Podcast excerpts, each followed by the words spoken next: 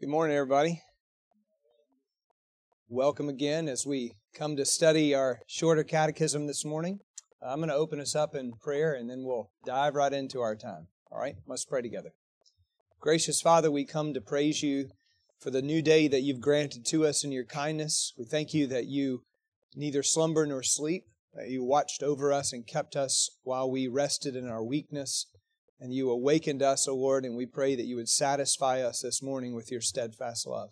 Pray that you would stir our hearts as we come to study more of who you are and how you would direct us to live, to know you. We pray for the blessing of the Lord upon the whole day, that you would sanctify it to us and encourage our souls. Thank you for the fellowship of the saints here and minister to us this morning by the power of your Holy Spirit. For we pray it in Christ's name. Amen. okay, as we get going, uh, studying the Westminster Shorter Catechism, this is probably the last time we can do this. We can actually make you review because by the time you start, you know, accumulating the questions, we don't want all of our class time to be just saying it. Uh, we want to actually teach the content, but I am going to do that this morning. I'm going to give you a little review. So if you'll indulge me, uh, what is the chief end of man? Let's say this together. Man's chief end is to glorify God and to enjoy Him forever. You can cover your eyes, see if you can do it. All right, just a quick reminder this is telling us that we exist for the Lord. We were created for Him. Uh, we must therefore live unto the Lord. Our whole life is to be oriented to God. That is why we were created. And we discuss this. We, we praise the Lord or glorify Him, declaratively ascribing greatness to His name, persistently, for to me to live is Christ. My whole life is focused on Him. Uh, we are publicly praising the Lord. We, we've been saved uh, to proclaim His excellencies. There's a private praising, whether we eat or drink or whatever we do, do all unto the glory of God. And then this holistic praise or glorifying God that is every part of our being, uh, because we've been called to love the Lord our God with all of us, and the very composite parts are mentioned. And then we saw in enjoying God that bliss is found in obedience. It's not what the devil tells you, but he's a liar, right? Bliss is found in obedience. So we enjoy the Lord by rejoicing in him, by giving thanks for his gifts, clinging to his word, and delighting in his love to us. And we want to pray that the Lord would help us to keep these kinds of things in perspective. So we move from question one now to question two. Park taught us last week, What rule hath God given to direct us how we may glorify and enjoy Him? Before you say it, this is one of the hardest ones to remember because the answer doesn't include the question. Usually, the, the question is actually in the answer, so you've got half of it already, but that's not the case here. But let's say it together. The Word of God, which is contained in the Scriptures of the Old and New Testaments, is the only rule to direct us how we may glorify and enjoy Him. Now, as we think about this, where is the only rule to direct us? It's not in my reason, my intellect. It's not in my experience so that I follow my own heart. It's in the God breathed Word. God's Word is the rule to direct us. We talked about this concept. This is a you know, theological terms, plenary verbal inspiration, plenary meaning full or fullness. Uh, the Bible, as it's given to us in its verbal content but recorded, is fully inspired, not partially inspired. Or we don't see that the parts we like are inspired, but the rest of it isn't. It's fully inspired down to the level of every word. I could argue if I had time, down to the level level of whether or not something is singular or plural. Paul actually makes an argument about that in Galatians chapter 3. You can go look it up later. Um, but we looked at the attributes of Scripture last week. God's Word is authoritative, uh, infallible, and inerrant. It's faithful in all it records, and it doesn't make mistakes. That's the idea. There's no deception in the Word. It's necessary. General revelation, creation, for instance, is enough to show you there's a God and that you have violated God's standard, but not enough to save you. Special revelation, the scripture is necessary to tell you the way of salvation. It's perspicuous, um, and I think Parks made a little joke about this that uh, it's, it's the most unclear word about clarity, right? Uh, perspicuous or, or clear is how we would put it. But the idea is not that God's word is equally clear about all matters. Some matters, Peter says about Paul, Paul writes some things that are very difficult to understand. But it's clear with respect to the message of salvation. You can be an unlearned person and you can get it, the message of salvation. And God's word is clear enough for all of us. And then it's sufficient. Everything we need for life and godliness is in the word. And there's an acronym to remember the attributes of Scripture. Uh, one of the ways you can do it is, is SNAP, um, where we have sufficiency, necessity, authority, perspicuity. So if you're you're into mnemonic devices to try to keep it all together, uh, that one works and help you remember the attributes of Scripture. Okay, for today, here's what we're covering. We're going to say this. What do the Scriptures principally teach? The scriptures principally teach what man is to believe concerning God and what duty God requires of man. I'm going to have you say it just one more time. What do the scriptures principally teach? The scriptures principally teach what man is to believe concerning God and what duty God requires of man. All right. As we look at the way the catechism is put together, I want to make a comment about the structure of the catechism. And this would be the organization of the parts in view of the character of the whole, the catechetical structure. What is it? There is one. It's well thought out. Now, some of this, these terms might be new to some of you, but I'm going to introduce them anyway. When we come to the Westminster Shorter Catechism, here's the flow of thought for what we're studying in this time together over these next number of weeks we address what's called biblical ontology. Ontology is the study of being. Who am I? Why am I here? Foundational question, right? Well, you're here, you exist to glorify God. That's how we begin.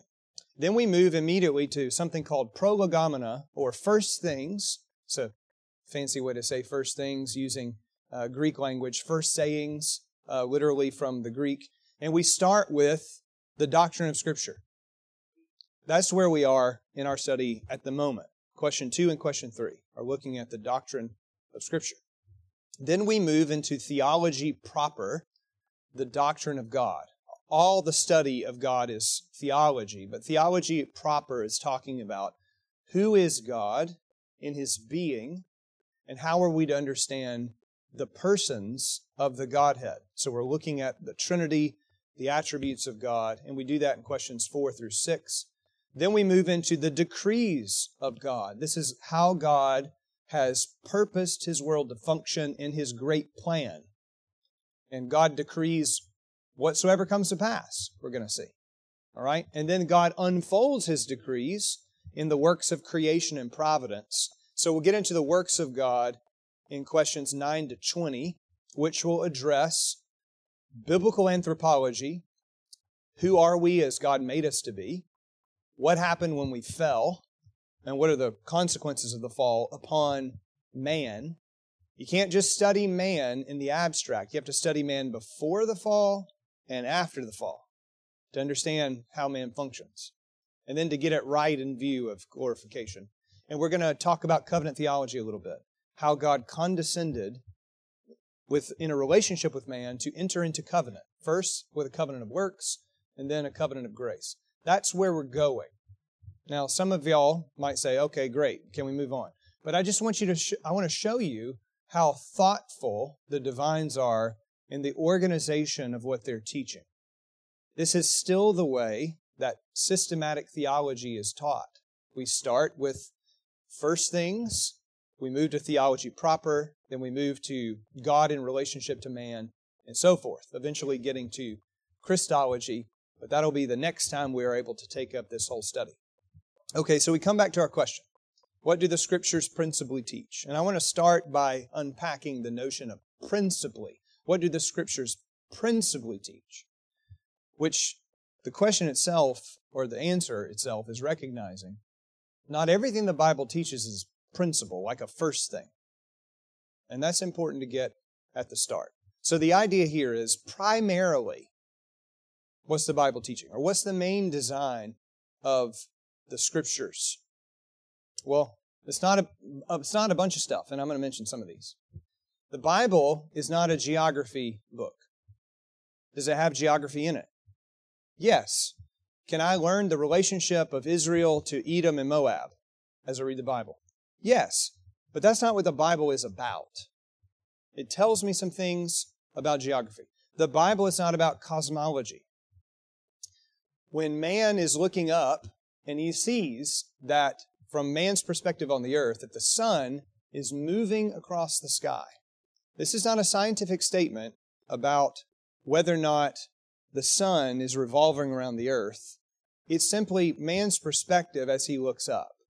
So this is not a cosmology textbook. That's really important. The church has gotten into messes about this, taking a, a psalm text, the earth is firmly established and it shall not be moved, and insisting that Copernicus and Galileo were just a bunch of idiots and heretics because they, they saw that the earth was actually spinning and the, the earth was moving around the sun. They misinterpreted poetic texts. The Bible is not a, a book of cosmology. That's important to recognize. The Bible is not a science textbook. It makes scientific comment, but it's not a science book. Um, some people will take a text like in Leviticus 17 that the life is in the blood. See, the blood is everything to us. There's a DNA structure in the blood. Well, that's not, the Bible's not talking about that. That's true, but that's not the point of that passage. So that's not what it's principally about. The Bible's not a cultural book whether it be studying cultural anthropology, it's a very sophisticated class you can take in college these days, cultural anthropology, where you can talk about the culinary arts. What are people eating? Um, wouldn't you love to be someone studying food throughout the history of culture? Some of you are like, yeah, that sounds fun. Others, you're like, please, no. That sounds horrible. Uh, well, the Bible gives you information about that kind of stuff. But that's not what the Bible's about. Um, it's not about husbandry, whether we're talking about raising oxen or sheep or growing grapes for wine. That's not the intent. There's information, but not the intent. It's not about customs. The Babylonians aimed to dominate Israel, or the Judites, when they took them, deporting them and training them in Babylonian customs. So Daniel and his friends, they all get new names and they're trained in the customs of Babylon. That's just telling us what's happening. The Bible's not about customs. It's not about history, it has a lot of historical detail. We can look at the rise and fall of civilizations in Mesopotamia. Or, uh, don't get caught in an Asian land war. If we uh, quote the Princess Bride. Um, you read the Bible, you can figure out that's true. You don't want to get caught in a land war in Asia uh, you will lose. Um, the Bible's not about warfare. When you go to war, kill everybody, because that's what Israel did when they went to fight the Canaanites. Well, that's you're missing the point of the passage. The Bible's not about literature, though it has a bunch of types of literature. And it's a really fun study. I've actually taught this in, in a Sunday school something like 20 years ago, where you move through the different types of literature in the Bible, whether it be historical literature, poetic literature, parabolic literature, uh, apocalyptic literature, and so forth. It has different types of literature, but that's not what the Bible's primarily about. And let me end with this.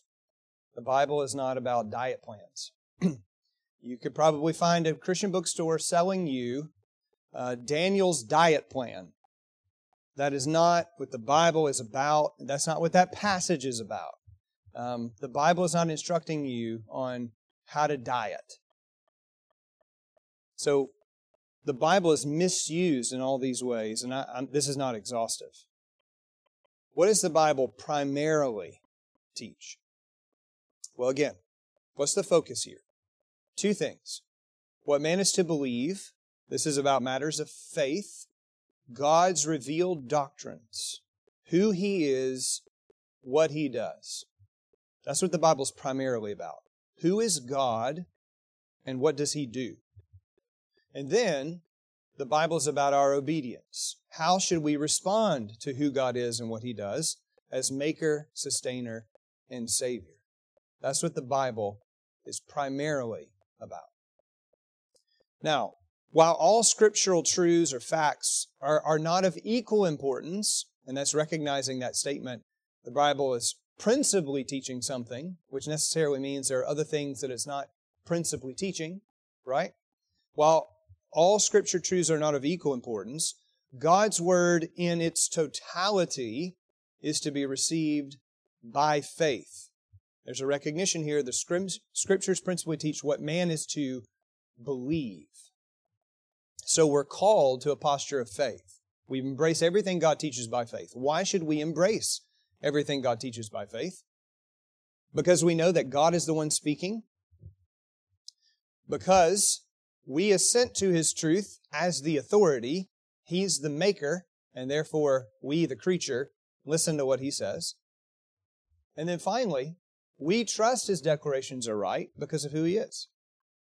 We come to His Word knowing that God is not a deceiver. He's the truth teller. So we accept whatever He says. That's our approach. We embrace it by faith. This is important, brethren. You don't have to understand why God is telling you this is the way it is. When you say that I have to understand it first, this is actually a famous philosophical discussion. What comes first, my faith or my understanding? Should understanding then produce faith, or should faith lead to understanding? It's the latter. Faith should produce understanding. What do I do if I don't understand what God is saying? I believe Him anyway and trust Him because I'm not God and I don't know everything. Man in his arrogance frequently fails at precisely this point. God needs to prove himself to me, or he's got to prove these principles to me because I'm really the one in charge. No. You submit to what God says because he's God and you are not. It would be helpful for us all to learn that simple lesson. You are not God. God is God, and you need to submit to what He says.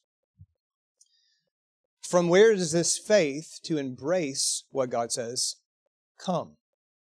Well, faith is not inherent in man. Faith is a gift of God, Ephesians 2, and specifically it's a product of the Holy Spirit working in the heart of man. God brings new birth by the power of the Spirit and the Spirit brings to us the gift of faith and the gift of repentance. So faith is called for, but man in his blindness doesn't see unless he is born again. Jesus teaches this very plainly in John chapter 3. You can't see the things of the kingdom unless you're born again. Okay, so we're establishing that the scriptures alone are our authority here. The scriptures principally teach what man is to believe concerning God and what duty God requires of man. Now, let's think about this. if Scripture alone is our authority, sola scriptura, let's flesh that out. What does it mean? It means that no point of faith or path of duty should be accepted on any other basis than the Word of God. No point of faith, no path of duty should be accepted on any other basis except from the Word of God. How do I know what to believe? God tells me what to believe. Period. Somebody else doesn't tell me what to believe. God tells me what to believe. If you want to show me that I'm supposed to believe what you're saying, you need to show me from Scripture. We believe in Scripture alone. You want to show me the stuff I'm supposed to do. Show me that the Bible demands this of me in a direct commandment or um, a good and necessary consequence. It's an implication. Show me from Scripture. Other faulty guides, we kind of talked about this last week. Tradition is often looked to as some type of supreme teacher. Jesus says, no, that's not the case. Mark 7 9. And he said to them, he's talking to the scribes, the Pharisees, you have a fine way of rejecting the commandment of God in order to establish your tradition. This is when we were, they were demanding hand washing, not for hygienic purposes, but for ceremonial cleansing. And actually, that's only stipulated for the priests and not for everybody. They're misusing scripture. And Jesus says, You guys have a pattern of putting your tradition over the Word of God. You're supplanting the Word of God with your tradition. So tradition is not supreme at all. Or Matthew 22, when Jesus is talking to the Pharisees. Uh, I love this verse. You are wrong because you know neither the Scriptures or the power of God. Wouldn't that be a great conversation starter? You are wrong because you don't know the Bible or the power of God. Well, you haven't taken it all to Scripture. You're not thinking about this clearly. And to say that to the Sadducees, who at least embraced something of a doctrine of Scripture, though it was defective, was quite a striking argument. You can talk to people who say they believe the Bible, but don't believe the Bible. They don't follow the Bible. Tradition is not our teacher. Experience is no supreme teacher.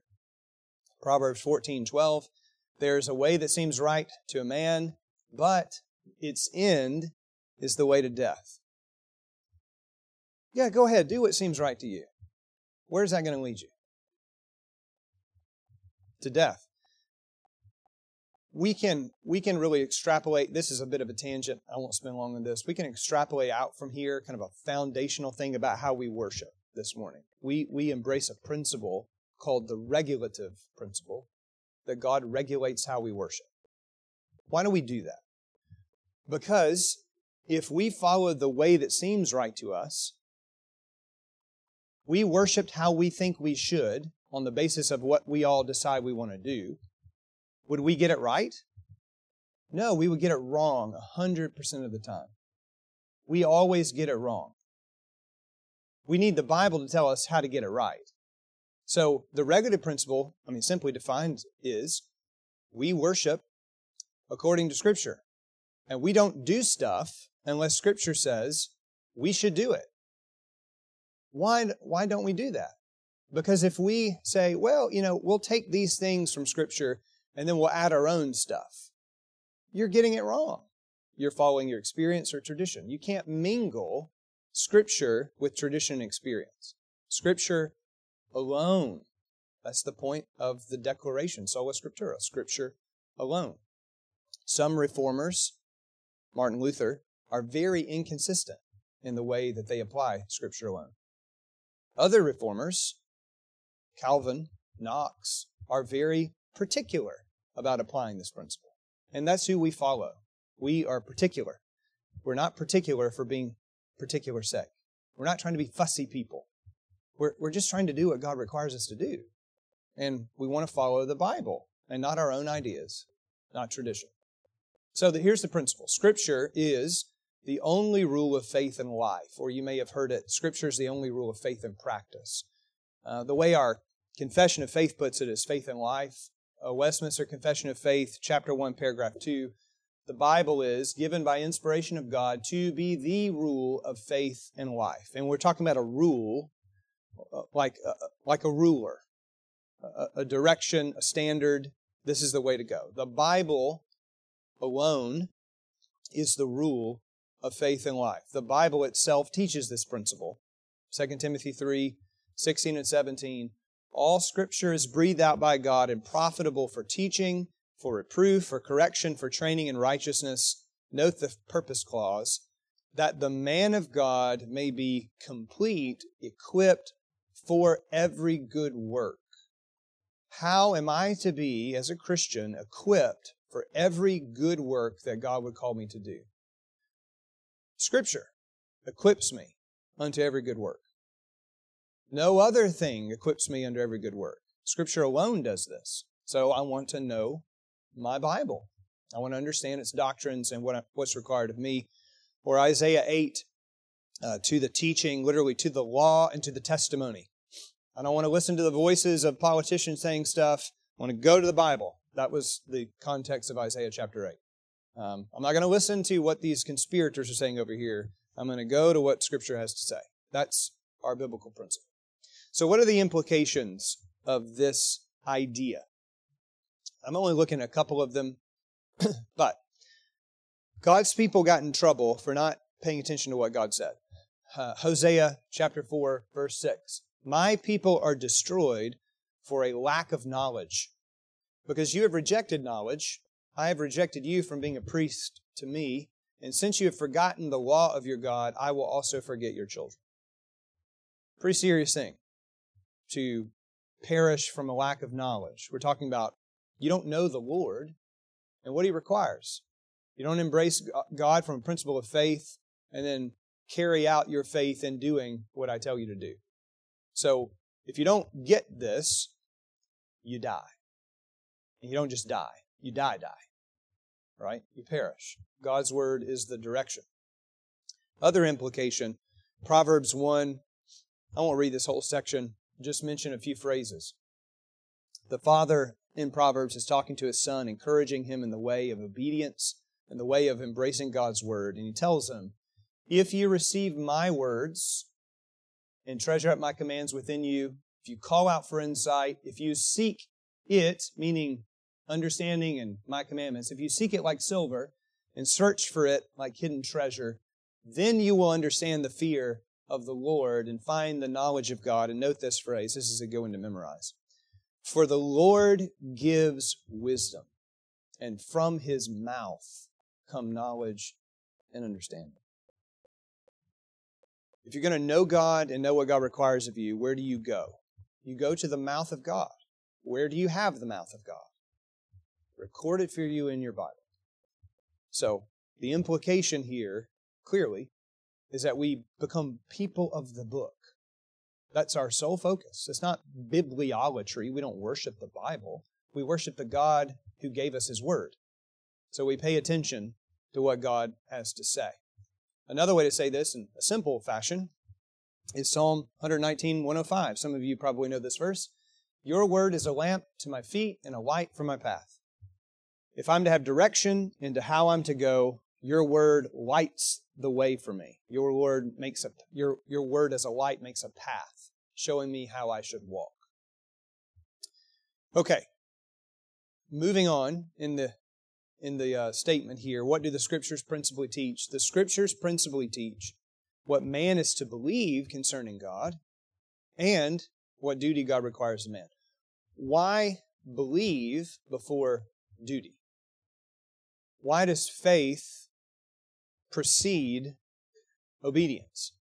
That's a really important question in, as we study this. And there are a bunch of reasons. Number one, faith is the foundation of duty. Uh, Romans 14:23. Whatever does not proceed from faith is sin. Let that one sit with you for a while and think about its implications. Whatever I can't do from a posture of faith is sin. So every little decision that you have to make in your life about should I do this or should I not do this, if I can't do this in faith, it's sin to me. Uh, furthermore, as I think about it, whatever doesn't proceed from the, the principles of faith, what God actually tells me of who He is and what He requires, I can't then do it. I don't just do stuff irrespective to my faith in God because I, I live for God holistically. I want to bring every part of my being in, in submission to the Lord. So I, I submit to Him and embrace what He says, and then I do it. That's the idea. Again, I won't read all this. Romans 1, Paul is introducing the gospel uh, here, the gospel of God as it relates to the person of Christ in his human descent. He's a descendant of David, but he's also the, the Son of God with power, having been raised from the dead. But ultimately, Paul goes on to say, In my apostleship, as I go out as an apostle, I aim to bring about the obedience of faith. I want you to think about the word of there. I aim to bring about, as I proclaim the gospel, the obedience of faith. What's the relationship of the words obedience to faith? It's the obedience that faith produces. It's the obedience that flows from faith. This is how Paul's going to teach. I'm going to give you the doctrine, and then I'm going to tell you what you should do because of the doctrine. Ephesians chapters 1, 2, and 3. Doctrine, doctrine, doctrine, doctrine, doctrine. Ephesians chapters 4 through 6. Duty, duty, duty, duty. And it begins, the, the transition begins with a therefore. Therefore, in view of all this, do this. Romans works the same way. Romans 1 to 11. Lots of doctrine. There's a few commands along the way. Lots of doctrine. Romans 12, verse 1. Therefore, in view of the mercies of God, present yourself as a living sacrifice. So that's the relationship. Uh, we should see the obedience that comes from faith. So faith is primary, and then what we do is responsive to what we believe. Why faith before duty? I'm already getting to this, but let me make it clear. This order distinguishes the order of things in the covenant of grace versus the covenant of works. Um, initially, man was called to perfect obedience. And that command focused on don't eat from the tree of the knowledge of good and evil. What did Adam do? He ate from the tree of the knowledge of good and evil and fell. And the covenant of works condemns Adam, but it condemns all from Adam. We're all condemned as lawbreakers, right? God requires something of you and you didn't fulfill it. However, Christ is our obedience. We recognize as, as believers, Christ is the, the second or the last Adam. He obeys in my stead. And what Jesus does is secure salvation for me. And now, as one in Christ, I'm called to gospel obedience. We engage in our duty as those who are born again we're not earning our standing with God on the basis of what we do, but we're responding to what God has done with faith and obedience to Him. So, without regeneration, we cannot please God. without the new birth, we can't do what God has called us to do. Paul makes this abundantly clear in Romans chapter 8. It's quite striking the way he puts it. the mind that is set on the flesh is hostile to God, for it does not submit to God's law. And note this, indeed, it cannot. It cannot submit to God's law. Those who are in the flesh cannot please God. You cannot do what God has called you to do if you're in the flesh. What has to change? You have to be transitioned from the flesh to the spirit. You have to be made alive through Christ. The power of the Holy Spirit has to come upon you in new birth, that you would then give your obedience unto the Lord, that you would be enabled. Why faith before duty? Uh, one more round on this. Exodus 20, verse 2.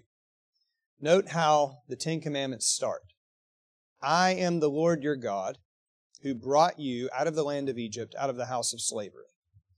We begin with a declaration of the Ten Commandments not with what you're supposed to do, but who God is and what He has done. Note what's said there. He is Yahweh, that's the Lord in all caps. He's a covenant God. Uh, he is our God. I am the Lord your God. I've entered into relationship with you. You didn't enter into relationship with me. I sought you. I pursued you. I took hold of you. And I've done something for you. I've redeemed you on the basis of who God is, we now have something to do. Therefore, we are bound to keep all of His commandments. So He is the Lord, He is our God, and He saved us. Now live like this. This is one of the problems, by the way, several problems with it. Might step on some toes of conservative minded people. But you get in these arguments today about displaying the Ten Commandments in the courtroom, the courthouse, somewhere on the grounds of, of the court. It's become a, a, a contention point. But almost always, I, I would dare say it's probably 100% of what is displayed is what God says to do. Never with the context of here's what I have done, therefore do. Because it makes it sound like do these things and God will accept you. Well, brethren, you're in the flesh by nature and you cannot please God. And if you do those things, you're going to quickly discover you fail and you will never meet the standard. You actually need the preface to the Ten Commandments. Here's what God has done. Believe in Him and then respond. It's also, you know, people who display the Ten Commandments really only believe in nine of them because they, they get rid of the Sabbath. That's a conversation for another day. Uh, but That's not okay. Uh, the Sabbath is a creation ordinance, and it's a perpetual thing. And again, you can ask me about that later uh, because it's going to come up later in the Catechism, and we'll talk about it. Okay, we're kind of wrapping up here. Um, I want you to think about the implications of what we just gone through in terms of helping us as we study the Bible. When we come to the Bible, and y- y'all probably been in various discussion groups or groups that are studying Bible together. There's a famous question that people ask when they're studying the Bible, whether it be, it, be individually or corporately. Uh, and it's, it's not a good question.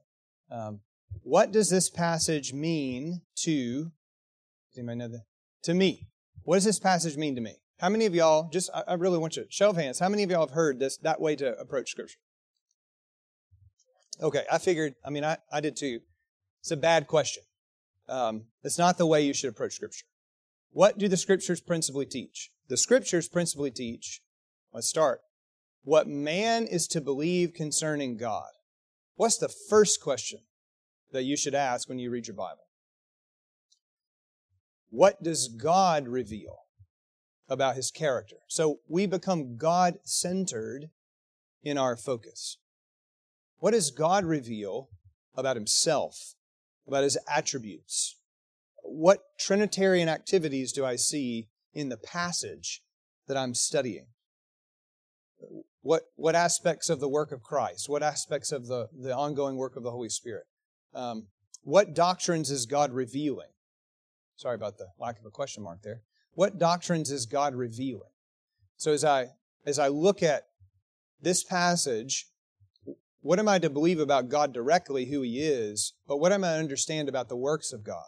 Is this talking about God's justifying power, how He He credits me with the righteousness of Christ? Is this talking about God's work of sanctification, how He He sanctifies me? Is this talking about what God is going to do in glorification, how He's going to transition us from this realm of flesh and death, and we're going to be raised up and totally conformed to Christ and see Him as He is and be raised incorruptible, immortal. What doctrines are being revealed here? What's God revealing about His plan? Where are we in the progress of redemption? Am I in the Old Testament and stuff going on there where I'm looking forward to the Messiah? Am I in the New Testament where Messiah has come and I'm looking back to King Jesus being exalted? Um, where, where are we in the plan of God? What benefits is God graciously bestowing in this passage? Um, how is He pouring out His grace unto me? So that I recognize I have, there's a catechism question about this. What benefits do we receive? I'm summarizing it. Um, in addition to justification, adoption, and sanctification, there, there are several benefits we receive. I've never, I probably haven't told you where this comes from, but sometimes I say this at the Lord's Supper the benefits we receive from God are peace of conscience, joy in the Holy Ghost, assurance of God's love, increasing grace, and perseverance to the end. Those are great benefits. That I can have peace with God. I can be assured that He loves me. I can have joy because of the Holy Spirit dwelling in me. I can know I'm going to go from grace to grace because He keeps me. In fact, He empowers my perseverance to the end.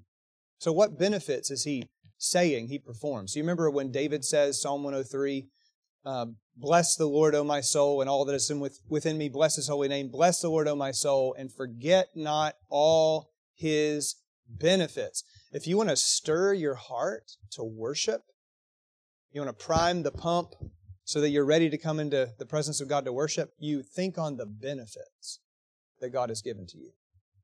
John Owen says famously, and again, I've said this to you before, but he talks about how Christians go around with a heaviness because they're not considering their privileges. We're not thinking about the benefits of God to our souls. And I mean, I'm guilty of this all the time. I just don't stop to consider the benefits of God and what it should produce in me. So ask yourself the question Who is God? What is He showing me about Himself? What is He doing here? What's, where, where are we in the progress of redemption? How has He poured out benefits upon me? We're God centered. And then we ask the question having focus on God's person, God's acts, God's redemptive purposes, how should I respond to Him? Still not what does the Bible mean to me, but how do I respond to who God is? Uh, in what way does this passage rebuke me? It's a great way to start. Uh, all scripture is given by inspiration of God and is profitable for teaching, for the next one, reproof, for rebuke. God's word tells you, no, don't do it like that. Uh, in what way does this passage correct me? Not only telling me no or stop, but now go this way. That's really helpful. Are there duties here to which I've been blind? That's a great question to ask. Have I been missing something in the way that I live as a Christian? Like I'm totally blind to this. You ever had that experience when you're reading the Bible or you're hearing a sermon? Like I, I never even thought about that, that that was required of me. Um, you ever one of these that jumped out to me when I was a young Christian. In Psalm 19, David prays that God would cleanse him for his hidden faults. You ever thought about asking God to forgive you for the sins you don't even know that you're doing? There are whole groups of people who claim the name of Christ who are very concerned to confess everything. But here's the problem with that. You don't even know everything you do that's wrong. You don't even know all the ways you've violated God's word. How could you possibly confess all your sins? You must have a really low view of sin and a really high view of your understanding. Well, that's not what the Bible teaches. So, am I blind to something? What obvious duties are exhorted here which I need empowerment to carry out? Some things are really plain. You know, uh, husbands, love your wives as Christ loves the church. That that's really plain. Can I do that? No. So I need the power of the Holy Spirit. So it, it not only tells me what to do, it helps me recognize my dependence upon the Lord to do it. And if I go back to who God is, God is the God who willingly empowers his servants. So, those are good questions to ask. And we end what do the scriptures principally teach? Say it with me one more time. The scriptures principally teach what man is to believe concerning God and what duty God requires of man. I hope this will be helpful to you. I've used this as a framework for studying my Bible as long as I've known about this question because it's so helpful. Um, maybe it'll help you as you read your Bible to read it better. Let's pray together. Gracious Lord, we thank you for your word. We thank you that your word is a light to our steps, that your word is life, that your word is bread to feed us.